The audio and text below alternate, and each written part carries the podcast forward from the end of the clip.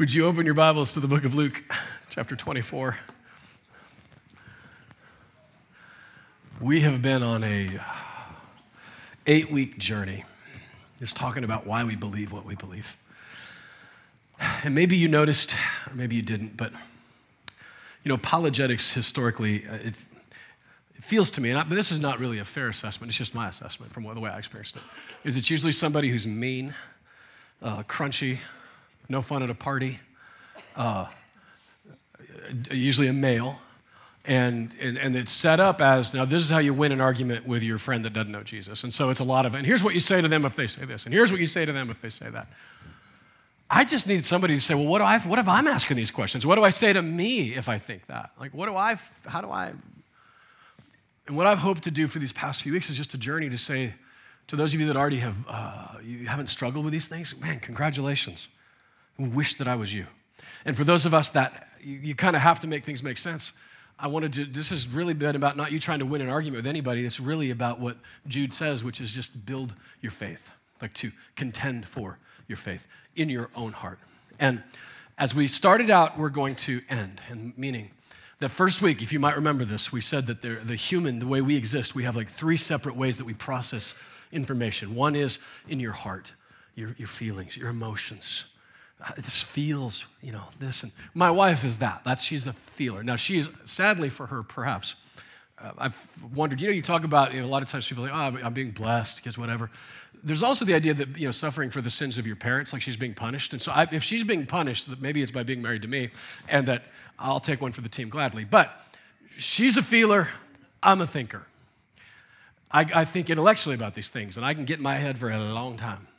And then there are others of you that you're just your gut, man. You lead a company and you just this just feels right. We're just going to go with this. We're, you know. And here's the thing: there are all three of those things in all of us as humans. Okay, but some of us lead with this one and lead with that one. The man, the awesome news is that the Bible deals with all three of them. So when you see 1 Peter 3, verse 15, which says to be ready to give an answer for the hope that you have. You know that one? It's usually most apologetics websites have that as their main thing. Peter is talking to uh, people who are suffering for their faith, people who were being tortured. And, and he's saying, the, the, you guys that are suffering and, and you, but you're still being faithful, people are going to want to know why. How is it possible that you survived this, this concentration camp level of suffering and you held on? Emotions are being tugged. You're ready to give them an answer when they ask that question because it's in their heart, their emotions are being tugged at in that. And then there is the gut, like the, man, I just, that just feels right when you hear Phyllis's story, read it, there's a little bit of that apologetic in it. Man, this just feels right. This is because what did Paul do in Acts chapter 26? He stands in front of Agrippa and he says, This is my apologia, my defense of my faith. And he doesn't put together intellectually, you know, it, it's just a story. Hey, Agrippa, I was, a, I was a jerk. I was killing Christians. And suddenly my life has been changed. I saw the risen Jesus. And now here we are. And from the gut, he, he tells the story. But Paul also, on a regular basis, the book of Acts will say, he went to the temple and he talked about his faith. He argued with them about their faith. He debated with them about this and that and the other. And he, he used an intellect. All three are represented in Scripture. All three are important and all three are necessary. And so I'm going to read you from Luke chapter 24 about the resurrection. And I want you to notice how Jesus is actually using all three of these in, in, these, uh, in these verses that we read. But by the way, this divides into four sections, verses 1 through 53. Verses 1 through 11 is like uh, 12 maybe. It's actually when he appears at the, uh, and then the, next, the empty tomb, the women see the tomb and they see an angel. So that's the, uh, the tomb. And then the next one, the next section starts in verse 13 and it, it talks about the Emmaus Road, these two disciples that Jesus appears to. Then the next section is Jesus appearing in Jerusalem.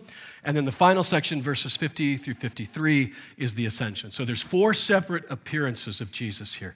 And by the way, there's three themes that we're going to cover that each one of these four sections talk about. But I want you to notice as I read, I'm just going to read some of these verses for the sake of time. But notice Jesus employing the heart, the gut, and the head in these. So uh, let's start in verse 9. So he, Jesus is risen, the women have gone to the tomb, and they found it empty. They've, they've, uh, they've seen an angel. And so, anyway, they came back from the tomb. This is them running back. They have seen an empty tomb. They've seen an angel. They're going back to tell their friends what they just saw. Verse 9 When they came back from the tomb, they told all these things to the eleven and to all the others. And it was Mary Magdalene, Joanna, Mary, the mother of James, and the others with them who told this to the apostles. Now, they're telling the story. This is from the gut. This just feels right. But verse 11, but they didn't believe the women because their words seemed like nonsense to them. This doesn't make any sense. This doesn't fit anywhere in my head. But Peter, however, now Peter is someone who always appreciated nonsense, right? So he's headed to the tomb. I, I really, I respect Peter and his appreciation for nonsense. So he runs to the tomb. Verse 12, he bends over and he sees strips of linen lying by themselves, and he went away wondering, to, thinking, correct, wondering to myself what had happened, intellect. So that's the first appearance. The next one is on the road to Emmaus. Two disciples, they're taking a walk. It's a seven mile walk. It's like walking from here to Spring Hill, not short. But on the road, they are encountered, they encounter this guy who is Jesus. They don't realize it at first. And I think there's a clue, by the way, when Paul talks about a seed that goes in the ground and it comes up something different, that, but it's the same, but it's different. Maybe there's a clue in that as to what it means to have a resurrected body. But here's a literal Jesus, a literal body, saying to them, first of all, they, they don't know who they're talking to, so they're giving him an update, like he's the only guy in Jerusalem that doesn't know what happened. And he says to them, How foolish, intellectual, you are, how slow to believe all the prophets have spoken. Did not the Messiah, he's talking to him from that, suffer these things and enter into his glory? And beginning with Moses and the prophets, intellectually, right, he's explaining to them what was said in the scriptures concerned himself. And then, verse 30, it says, and when he was at the table, he's like, hey, I'm hungry, right? Resurrecting is a lot of work. I'm famished. When he's at the table, he took bread and he gave thanks and he broke it. He gave it to them. They're like, oh, wait a minute. He's eating. My gut, this is something right about this. Then their eyes were opened and they recognized him and he disappeared from their sight. And then, verse 32, they asked each other, Were not our, listen to this word, hearts burning within us when he talked with us on the road and opened the scripture to us? The third time we see an appearance is now back in Jerusalem. Jesus has disappeared here and appeared there, and they think they have Scooby Doo level seen a ghost. Like, this is a ghost. So they're frightened, they they saw a ghost, and he said to them, Why are you troubled, right, in their hearts? And do doubts arise in your minds, intellect? Look at my hands and my feet. Touch me and see. Does a ghost not have flesh and bones, as you see here? Look at me. Your gut, you know this is right. And when he said this, he showed them his hands and feet. And while they still didn't believe because of joy and amazement, he asked them, Do you have anything to eat? Again, Jesus is showing them, it's not that he's hungry at this point. I want to show you that I'm here and that I'm eating, that I'm a real live body just like you. And they gave him a piece of broiled fish. And he took it and he ate it in their presence. And then he said to them, This is what I told you while I was still with you. Everything must be fulfilled that is written about me in the law of Moses, the prophets, and the Psalms. And then he opened their minds so he could understand the scriptures. He told them, this is what is written the Messiah will suffer and rise from the dead on the third day, and repentance for the forgiveness of sins will be preached in his name to all nations, beginning in Jerusalem. And you are witnesses of these things. And I'm going to send you uh, what my father promised, but stay in the city until that comes. And then he takes him out to uh, the vicinity of Bethany, and he uh, is ascended unto heaven. And then, verse 52, they worshiped him and returned to Jerusalem with great joy and stayed continually at the temple praising God. Let's pray. Father, I'm woefully inadequate to deliver these types of complex thoughts. And so I pray that you will help me to uh, order my words today in a way that is not impressive, but impacting. And your word is a lamp, it's a light, it's everything that you promised. And I ask today that you would give us, those that maybe are doubting and have real questions, that you would help us to feel safe to do that and to ask the questions. And on the other hand, those of us that are sure that we would understand and have mercy for those who aren't. Pray for that in Jesus' name. Amen. three, two, the resurrection of Jesus took everybody by surprise. The disciples weren't. You know of at least perfectly well. If you followed somebody who you thought was the Messiah and he got killed, then that was it. We know of at least a dozen other messianic or prophetic movements within the hundred years either side of Jesus, they routinely ended with the death of the founder. Um, and if they if the movement wanted to continue, they didn't say, oh, he's been raised from the dead. They said, let's find his brother or his cousin or somebody who can carry on this movement. We can see how those Jewish groups did that. This one did it differently. They had James, the brother of Jesus, as this great leader in the early church. Nobody said James was the Messiah. They said Jesus was the Messiah. Why? He's dead. He, they, they got him. Didn't you realize? They crucified. No, he was raised from the dead. The only way you can explain why Christianity began and why it took the very precise shape it was is, let's say it cautiously first, they really did believe he was bodily raised from the dead. And then if you take the second question and say, why would they believe that? You can go through all the theories that they found themselves forgiven, that they had a fresh sense of the presence of God, that this was cognitive dissonance, etc. And you bring all those theories to the actual facts that we know on the ground from the first century, they just don't fit. The only way you can explain the rise of the early Christian belief that Jesus was raised is that there really was an empty tomb. They really did meet Jesus alive again in a transformed body, and the thing makes sense. Of course, when I wrote a big book on this, my philosophy tutor from Oxford, who was an atheist, um, uh, read it, and he said, Great book, you really make the argument. He said, I simply choose to believe that there must be some other explanation, even though I don't know what it was. I said, Fine, that's as far as I can take you. I can't bully you into saying, therefore, you must believe, because to do that requires a change of worldview. But once you change the worldview and say maybe there really is a creator God, and maybe this creator God really is sorting out this sad old world at last, then everything else makes sense in a way that it doesn't with any other possibility. If you haven't read N.T. Wright's book on the resurrection, I wholeheartedly recommend that you do. When he says it was a big book, by the way, it wasn't like, oh, we're bigger than the Rolling Stones, it's a huge. It's because it's an actual large book. Like it's a really thick book. But he, he uncovers every stone, digs up every crack and crevice to show that whether you are a, a secular historian, uh, a Christian, or that you have to look at these the resurrection facts and think something happened here that changed history forever, split history in two. So I would recommend that you read that. For us today, I don't know if you saw this this week. It just came out that the um, they do this survey once a year or so, different organizations, but the rise of the nuns. Now, the nuns are not uh, you know, nuns in a convent nuns, like nuns, N O N E S, nuns. What it means, nun, is that you're either atheist, you're agnostic, or you just don't have any religion at all, which technically is atheist or agnostic, but for some reason they have that third one. 34% of Americans now would fill out that and say, that's who I am.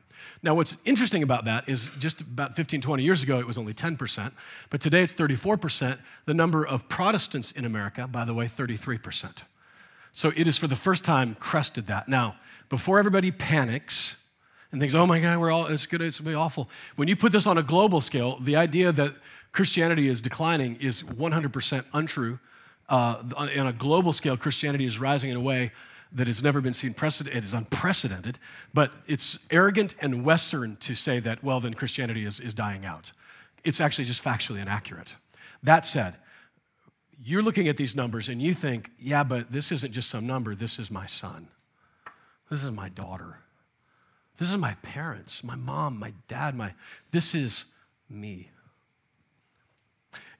And the question for us that's in front of us today is what does it mean to go from believing in something to none? Like, what is it? And when you look at it, when you say, what is the rise of the nuns, it is almost always predicated on, well, I don't really like this. The, the, the, church has way too many hypocrites. Christians are hypocrites, so I'm not going to be a Christian. Which, parenthetically, I love, I think it was Rich Mullins that said this. You know, is the church full of hypocrites? Yes. And there's always room for one more, so please come. Like you all, we're all hypocrites. So that's an inaccurate assessment. But the, the, they're hypocrites, or that I don't like what the Bible says about this. Now, in our culture today, it's about sexuality, it's about sex, it's about uh, personal morals. That's that. Now, 20 years ago, it was about money. That's what we, I'm not doing this. I, am money, money. So if, even you talk to marriage counselors in our area, they'll say that it, you know, what happened in marriages in the, you know, over the years past was usually about a money discrepancy. Now it's, well, they've brought pornography into their bedroom. They've, there's sexual things happening in a marriage that are go beyond. And so we're saying that because I don't like what the Bible says about this, I'm going to do whatever I want, right? For a long time, the argument was I was born this way. Therefore, the argument has shifted to I want to choose whatever way. And so when I look at this and I say, and, and that might be you, and I would ask you to give me patience this morning and then at the end, if you don't agree, that's absolutely fine. I'm not going to bully you. You're safe to question and wonder. But listen, any one of the objections that you have, the question that I would ask you in return is Is anything that you believe that I don't like about the Bible, that what the Bible teaches, forget the ethical teachings for a moment and say, if I don't like that, does it make the resurrection less true? Because if he resurrected, this opens up a whole new conversation. So we have to face that and say, Here's what I would say the next time you get to a place where you get to fill out the form where you put your religion down, that if you put none beside it, that you put none because I don't believe he raised from the dead. Because if he didn't raise from the dead, we can all just go home. Or on the other hand, the reason I am a Christian is not because of his ethical teachings or his moral teachings, or those are nice and it's beneficial, but he raised from the dead, and therefore I mark Christian beside that form. That is really it. Christianity is the only faith that is based on a historical, provable fact. And so when I read this to you a minute ago, we're not going to break down each of these sections as much as I want to because the Bible was so laid out like that. I'm not going to lay it out in the sections. Instead, I'm going to show you that there are three themes that Jesus hits in each one of these that were relevant to them and they're relevant to us. And those three themes are really simple. Number one, the resurrection was literal understand that is, if you're reading this, that's what he's saying. This is a literal resurrection. Number two, that it is the key to understanding all of the scripture. And number three, that it is a not just a nice thing that happened, it is a powerful message for the whole world. Okay? You guys ready? Let's saddle up. The resurrection is literal. That's what he was saying. Now, if you look at and you say, I don't believe these are God's words and this is inerrant, let's take that lens off and say these are historical documents that are witness, eyewitness testimony. And historians are mostly agreed on this at this point. These are at least documents that, that if you look at and think, okay, that's a, that's a testimony there. And you can look at what N.T. Wright says, and I would encourage you to dig in and to, to study and, and to see that. But there are, in these statements, this is, you can't possibly look at this and say, well, this was, they, they just meant this to be uh, metaphorical. Now, if you do say that, you are taking the text and saying then that the text is just a myth and a legend. And therefore, but it's still valuable, so I have to say that it has higher meaning.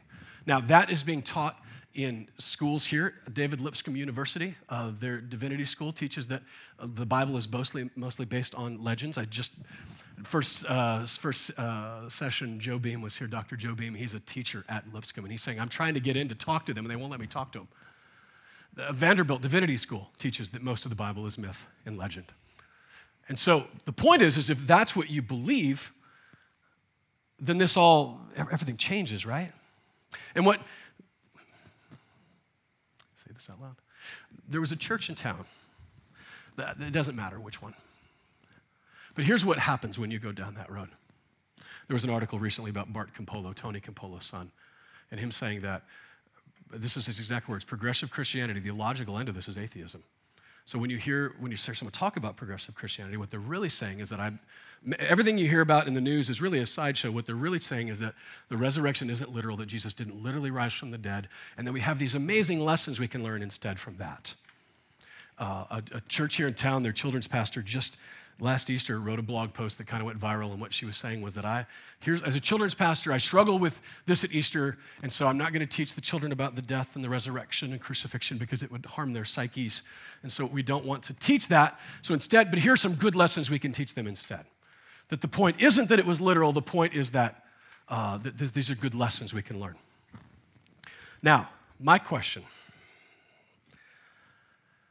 for me is can I read this text and say that that's accurate or inaccurate? Like I'm reading it, that this is a literal, here's fish, eat from, I'm, I'm here. This is a, he's saying to them, this is a literal resurrection. I am a literal resurrected body that you're looking at that is personal and real.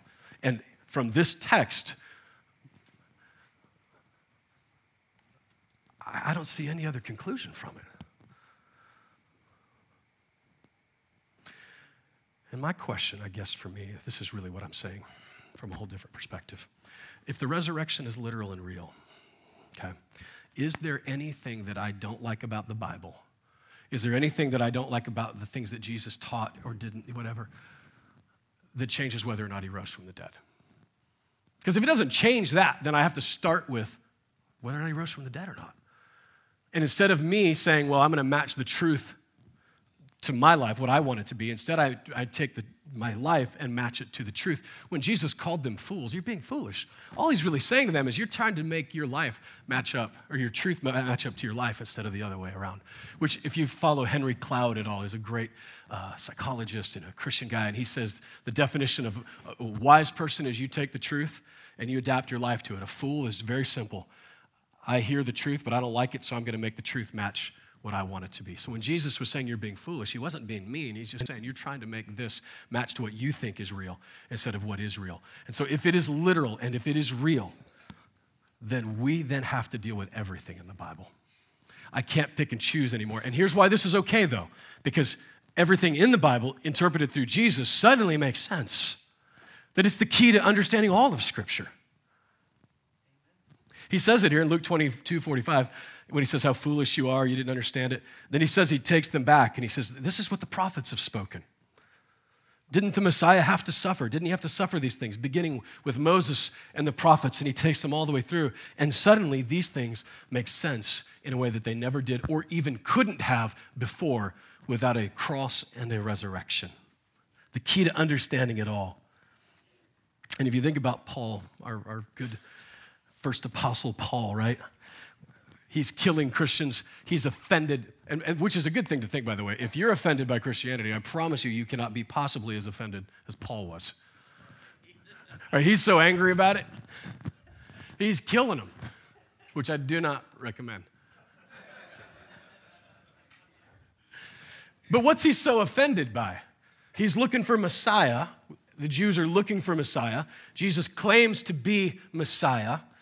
Messiah, anointed one, beloved, accepted by God. And here is this Messiah dying on a cross, shameful death, the lowest of the lows. God, why have you forsaken me? It can't possibly be him. How could you be that big of an idiot? To spread these lies. And then he encountered the resurrected Christ.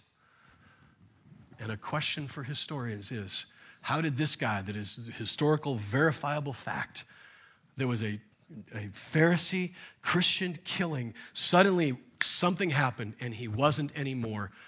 What is explainable except that what he said was true, that he saw a resurrected Christ?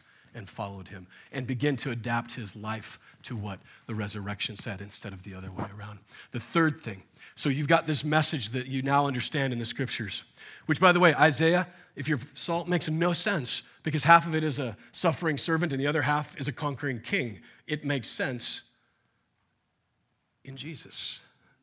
The sacrificial system you hear people talk about, oh, but doesn't the Bible talk about goats and bulls? It makes no sense until you see a sacrificial atonement of Christ that is now resurrected for you you can literally, the, every page of Scripture permeates Jesus. From the beginning, from Abraham, how could God, if you're, if you're Saul, how could God bless all nations through Abraham? Makes no sense, except for through Jesus. The whole thing comes alive in Jesus. And then the message that we now have this powerful message of what does a, resur- a literal resurrected body mean for us? And I think it means three things, and we're going to cover them really quickly. And number one, it means that your future, the message for you, the message we can take to the world, your future exists. Like there is a there, there, a literal future. Number two, that it's personal. Number three, it's absolutely certain. And number four, that it is beyond our wildest dreams. That is actually four. So those four things are what we're going to cover. because if you are aware of a resurrected Jesus, what about this? The tomb, they ran back and told their friends. The disciples at Emmaus, we got to tell people about this. The disciples at the end of the we got to go tell the world about it. The book of Acts is permeated with, I mean, James and Peter and Paul, they couldn't shut up about it. It was in the middle of everything they said. We believe this guy. And oh, by the way, he resurrected from the dead. A verifiable fact, by the way, if you've been around the world, you know that when uh, someone is revered and is a, a deity, considered, when, not if, when they die, their grave is then venerated, and people travel from all over the world to see it. The reason there is no grave to be venerated for Jesus is he ain't there. He wasn't there. There was no early church building a thing around this body because it was gone. And the early church easily could have, the, Romans, the, Saul could have said, Look, we just, all we got to do is unlock this tomb just a second. I'll roll his dead, rotten body out here. We'll call, it'll be over. We're done. Shut these people down. It didn't happen because it couldn't happen because he wasn't there. And that said, this is the message for you and for I in the world. Your future exists. See, in the days of the Greco Roman culture, uh, the, pagans, they might have believed in some ethereal, but for the most part, they believed that when you're gone, you're gone. It's what secularists would believe. You're gone. It's over. You breathe your last breath. But that's not what Jesus was suggesting with the resurrected body. What Jesus was suggesting with the resurrected body is that, what does the Bible tell us? He was the firstborn of many of us. We will all. So, your future for those of us that have said goodbye to loved ones, your future is to see them again. For those of you that think, man, I'm, this is all I got in this life and I got to give it all, you know, live life to the fullest, YOLO, biggest crock of American BS that there, because you don't only live once, you live again. It is there, it's real. And so we can then live with that, and that it is not just that we exist literally, but we exist in a personal way. It's not just me floating out into the atmosphere. And you might think, well, that's a silly thing to even think. But you know, we've talked about, right? What did we say last week? That uh, Heisenberg said that the first glass of the natural sciences is a gulp of atheism, but at the bottom of the glass, God is waiting. Here's a physicist that's getting close to the bottom of the glass. He's, there are physicists in uh, England right now in the UK that are saying this, and maybe you've seen this, that they believe that inside of our DNA and our molecular structure is something that they don't know what else to call but a soul and that that soul exists beyond us when we die, that it will return to the universe. Which, by the way, is a very just secular way of describing pantheism. I don't know if you've heard of Reza Aslan. Uh, Reza is a, uh, a CNN correspondent. He, he, this is, I'm frustrated with this guy at this point. I don't know him, but he did a piece not long ago about voodoo in Haiti and talking about how it's actually this beautiful thing and it's just cultural and and it had nothing, literally, to say, what about the single mom that just gave up her chicken that she needed for food, but she gave it to this voodoo whack job to try to get a curse removed from her? And now the kid can't eat. And he's over there saying, oh, it's this beautiful thing. But anyway, so, so I, have a, some problems with Reza. Um, but this article in the Washington Post was saying, it was basically the redefinition of Adam and Eve. You can go home and look it up. But he's a pantheist, and pantheists believe that God is everywhere. That we we are God. That's what he says in the article. We are God. Don't worry about the forbidden fruit, eat the forbidden fruit. Direct quote from this article. But what pantheism then believes is that because we're God, when we die, we just return to the universe. Now, in fairness, in our world, we believe that, the circle of life, right? That we return to the ground and then the ground, you know, makes fertilizer and then the food for the deer and this, this.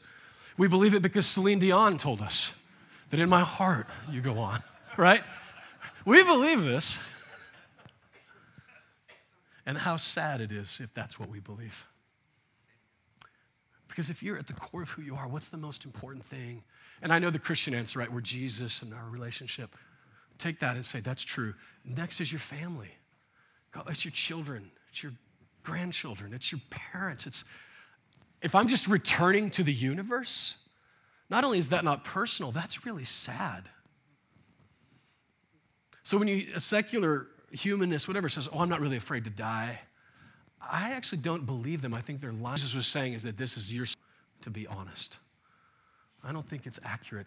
And what Jesus was saying is that this is your, your future is certain and it's going to be personal. Look, it's me. You know me. High five. I got a hole in my hand. You know it's me. You will all know each other. There's a literal future that is personal and that it is absolutely certain. How cruel would it be to believe that there's a future for us? But then I can't guarantee that it's there. I could tell you that there's a future that's personal, tell you that there's a future that you could, you know, that you may or may not have, but But he doesn't say that. Jesus it is certain through Christ and what he did. You See, the resurrection, we were at Costco yesterday. I'm going to tell you about the resurrection. Also, tell you how much I love my wife. I went to Costco on a Saturday. Can I get an amen? I mean, something. I don't know how you people do that. But we sit down to eat because it's Costco and it's like a dollar fifty for like a whole Thanksgiving meal. And as long as for Thanksgiving you want hot dogs, right? So we're eating. But then we got to have the receipt to get out the door, right? And I got the lady, and she's checking this time. Now, it's Thanksgiving week. I'm thinking, we'll just wave us through a couple of us. Not this lady. She actually says, No, no, no, slow down. I got to check. but you know why she let me out? Because I had the receipt, because it was paid for. The resurrection is a receipt that is stamped throughout history that says it's paid for and you get through. There is no Costco lady alive that can draw you away from that. A, a, different way of looking at it is if, if you've, you've been to jail or you know somebody in jail, you know that if you're sentenced, say, let's say 10 years, and you're out on the other side of those 10 years and you have paid your debt to society, at the other side of that, the law has no hold over you on that because your debt was paid to society. You're free. Jesus' debt was paid for you. Him saying, Go and tell the world now, you, I died so you didn't have to. I lived the life you should, wanted to live but couldn't. Because of that, the debt is paid throughout, uh, throughout history. It is a certain thing. And then lastly, that it's just beyond your wildest dreams. That the resurrection says that we're going to resurrect. And look, I, I, get all like geeked out on the idea that, look, Jesus disappeared here and he appeared there, that they didn't recognize him, that maybe there is something to this of what, that when Paul says a seed goes in the ground and it comes up looking like something else. So I don't know what that means for us other than I hope it's that. That whole walking through door stuff, like, I'm in. And if you think about it, if the laws of physics are suspended in the next creation, it makes sense because we're all held together like this illusion of but we could actually pass through each other if it weren't for gravity. I don't know. I could geek out all day on that. But my point is, is whatever it is, it's beyond my wildest dream. That what the Bible tells us is that eye has not seen and ear has not heard. In 2 Corinthians, what, what God has planned for those and prepared for you. Jesus said, I'm going to prepare a place for you. For, like a little, a personal thing for you. And I don't know what it looks like for me. I know what it looks like for my wife is that a place where her husband doesn't leave the socks on the bathroom floor. Do you know what I mean? Like there's a place that's perfectly for her for where kids aren't leaving their stuff all over the floor. You know, maybe your kids don't do this, but they, you could tell the, the crime scene because like the, the, the evidence is all the way to shoes here, socks there. So in eternity, I'm sorry, it's true. If my kids are here. Um, so eternity is with you guys, but somebody picks up the stuff. Beyond your wildest dreams. Tim Keller says this the biblical view of things is resurrection. Not a future that is just a consolation for the life we never had, but a restoration of the life that you always wanted. This means that every horrible thing that ever happened will not only be undone and repaired, but, listen, will in some way make the eventual glory and joy even greater. It's not just a consolation prize. Hey, sorry that happened. We'll pay to have it cleaned. It's a literal restoration of something bigger and better. When Paul says, I count these things that have happened in my life as dung, that's a pretty big, the best that my world here has to offer is what my dog makes in the backyard. I'm counting it as that. For those of you who followed your dog around the neighborhood with the little Ziploc bag, which, by the way, I don't believe that they're aliens, but if an alien ever shows up and sees you with a Ziploc bag following your dog, who do you think they're going to think's in charge? Take me to your leader. There he is. So, you know, let that sink in. It's that in Paul's mind. Now, look, here is why this matters for me. And this is, as I've studied and prepared for this week, I just kept coming back to this. Because I know people who, because they are faithful to what Jesus is saying, saying that because he raised from the dead, I'm now going to adjust my life to the truth. That because of that, they're single and they're not married yet because maybe they've gone to the mission field or because they're waiting for the person that represents who God wants for them. And, and it means they might not ever find that person this side of heaven. And so the, the pity side of us is they're missing out. They might feel, man, I'm missing out on all this on this side of heaven. But resurrection says, oh, no, no, no, no, no, no. You being faithful to what Jesus is asking of you doesn't mean you're missing out. You're not missing out on anything. The restoration of the life you always wanted on the other side. A wedding, what does he say? A wedding feast of the Lamb. There are those that are in a bad marriage. Maybe some of you in this room, you're struggling because, man, we're just not getting along. He is cold, she is crunchy, and I just feel like I see all these other marriages that are supposedly happy and I'm never going to get it. Because you're being faithful and you're walking out what it means to be a living sacrifice, I'm like, you're not missing out. Everything will be not only restored, but made better on the other side. There's, he is not putting you in a position where you are sacrificing something and not getting it in return. You're getting something far better. I have friends, a few of them, who struggle with same sex attraction. And they've decided that this side of heaven, because it's not Jesus, because Jesus resurrected from the dead, then I have to look at what Jesus said. They may go the rest of their life single this side of heaven and celibate, but they're not missing out on anything. They're going to be restored in a way that is profound on the other side. For you men that struggle with lust, and you burying the hatchet and closing the computer on the porn, and you're, I'm not going to follow that woman out the door. You're not missing out on anything. You're going to get something way better on the other side. And this goes down the. If you're a believer, you're a follower of Jesus. Some of you believe that you give 10% of your income away. And if you live in a neighborhood that that's what everybody else isn't doing that, you're 10% behind everybody else, right? Because I'm giving away 10% of my money. I'm, am I sacrificing? And by the way, I live in a world where people give way more than 10% of their money away. What you guys did for William a couple weeks ago, $26,000 to plant three churches in West Africa. I don't even, I've never even heard anybody that's heard anybody that's done that in this small of a church. A couple of you wrote $6,000 checks. You're $6,000 back from your neighbor in their bass boat. But you're not sacrificing anything that won't be repaid. Again, the Ziploc bag with the pile of poo in it, just carried around as a reminder. The, the best that this world has to offer is the equivalent of that. And if you don't, you can come to my yard and you can take some. I got, I got plenty. You're not missing out on anything because resurrection promises that it will all be restored in a way that is way more beautiful, way more profound. Our friends that live in northern Iraq, they've taken their children there, and I bet they've thought some nights, man, what are my kids missing out on? Nothing. You mamas, where you followed the Holy Spirit and see, the Holy Spirit led you to homeschool. What are my kids missing out on? Nothing. It's all on the other. That's what a literal resurrection means. That is the message and why it's worth us taking to the world that through us following Jesus and believing that he died and resurrected on the third day, that it will change, it'll infiltrate our entire lives.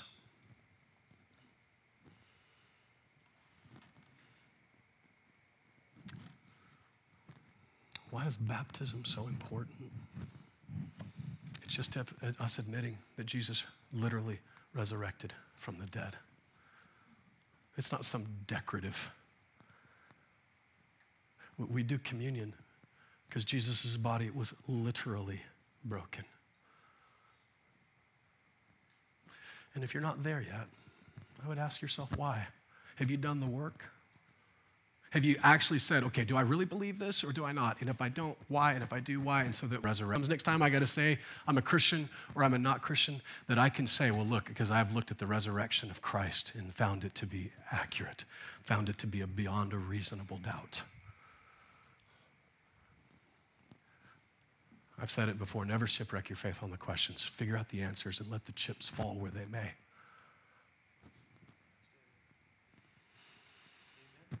For those of us who already believe, keep bolstering, keep building your faith. For those of you that are struggling, I want you to know it's safe to doubt, it's safe to question. Jude says, Have mercy on those who doubt. I actually don't blame him. Because if you really act, say, this is what the resurrection means, you understand the implications of it, I might need to take a minute to think about that. Have mercy on those who doubt. Don't panic. This ends our series, but it doesn't end the journey. I would encourage you to keep doing the work. Would you stand to your feet and let's pray? Jesus refers to himself as Messiah, which is King. Now, we don't know much, we don't have, really have a fond relationship with kings in our culture. Bow my knee to nothing. We threw over our kings. But a king is basically you are bowing to their authority, to their rule. And that's bad unless your king is good, unless your king is awesome, unless your king died for you and then resurrected for you. And if he did, you can trust him with your life, you can trust him with your decisions. And I hope you leave today knowing that the Messiah, the anointed one, crucified and resurrected, a literal Jesus in a literal body, is coming back again someday to here to take us and to put us into a new heaven, a new earth with a literal earth, a literal heaven. A, by the way, the earth at the end, right in Revelation, it's not the earth going away, it's Jerusalem coming down. It's a recreation. And I hope to see all of you there. On December 3rd, we're going to be doing baptisms. Again, we're, we're going to bring out the anointed horse trough and we're going to baptize. And if you today have, it's special anointed, it came from Tractor Supply, so it's awesome if you want to follow the Lord into baptism to say to the world, yeah, you know what, I believe that he died and that he resurrected, I would encourage you to join us. So you just email mo at conduitchurch.com uh, and we'll get you set up for that. Let's pray. Too much and feels too little, oh much. Lord, as just a guy that thinks too much and feels too little, I'm so grateful that you will still speak to me. And I pray that you will in all of our hearts meet us, whether it's the gut or the heart or the head, that you meet us right where we are. And I know, Lord, in this room, there are those that are on the journey, the journey of faith. It took some time for Thomas. It took time for Saul. It takes time for some of us. And I pray that, that their journey will continue. And those around us then will be patient. And those that of us that are, that are sure of our faith, that do feel a certainty about it, that we'll have mercy there, and at the same time, that we'll continue to do the work to bolster and build our own faith. And thank you, Jesus, for, re- for resurrecting. That's amazing. It's in your name that we pray. Amen. Guys, have a happy Thanksgiving. I'm praying for you to have good, safe travel wherever you're going. And if you're here, uh, have a happy Thanksgiving.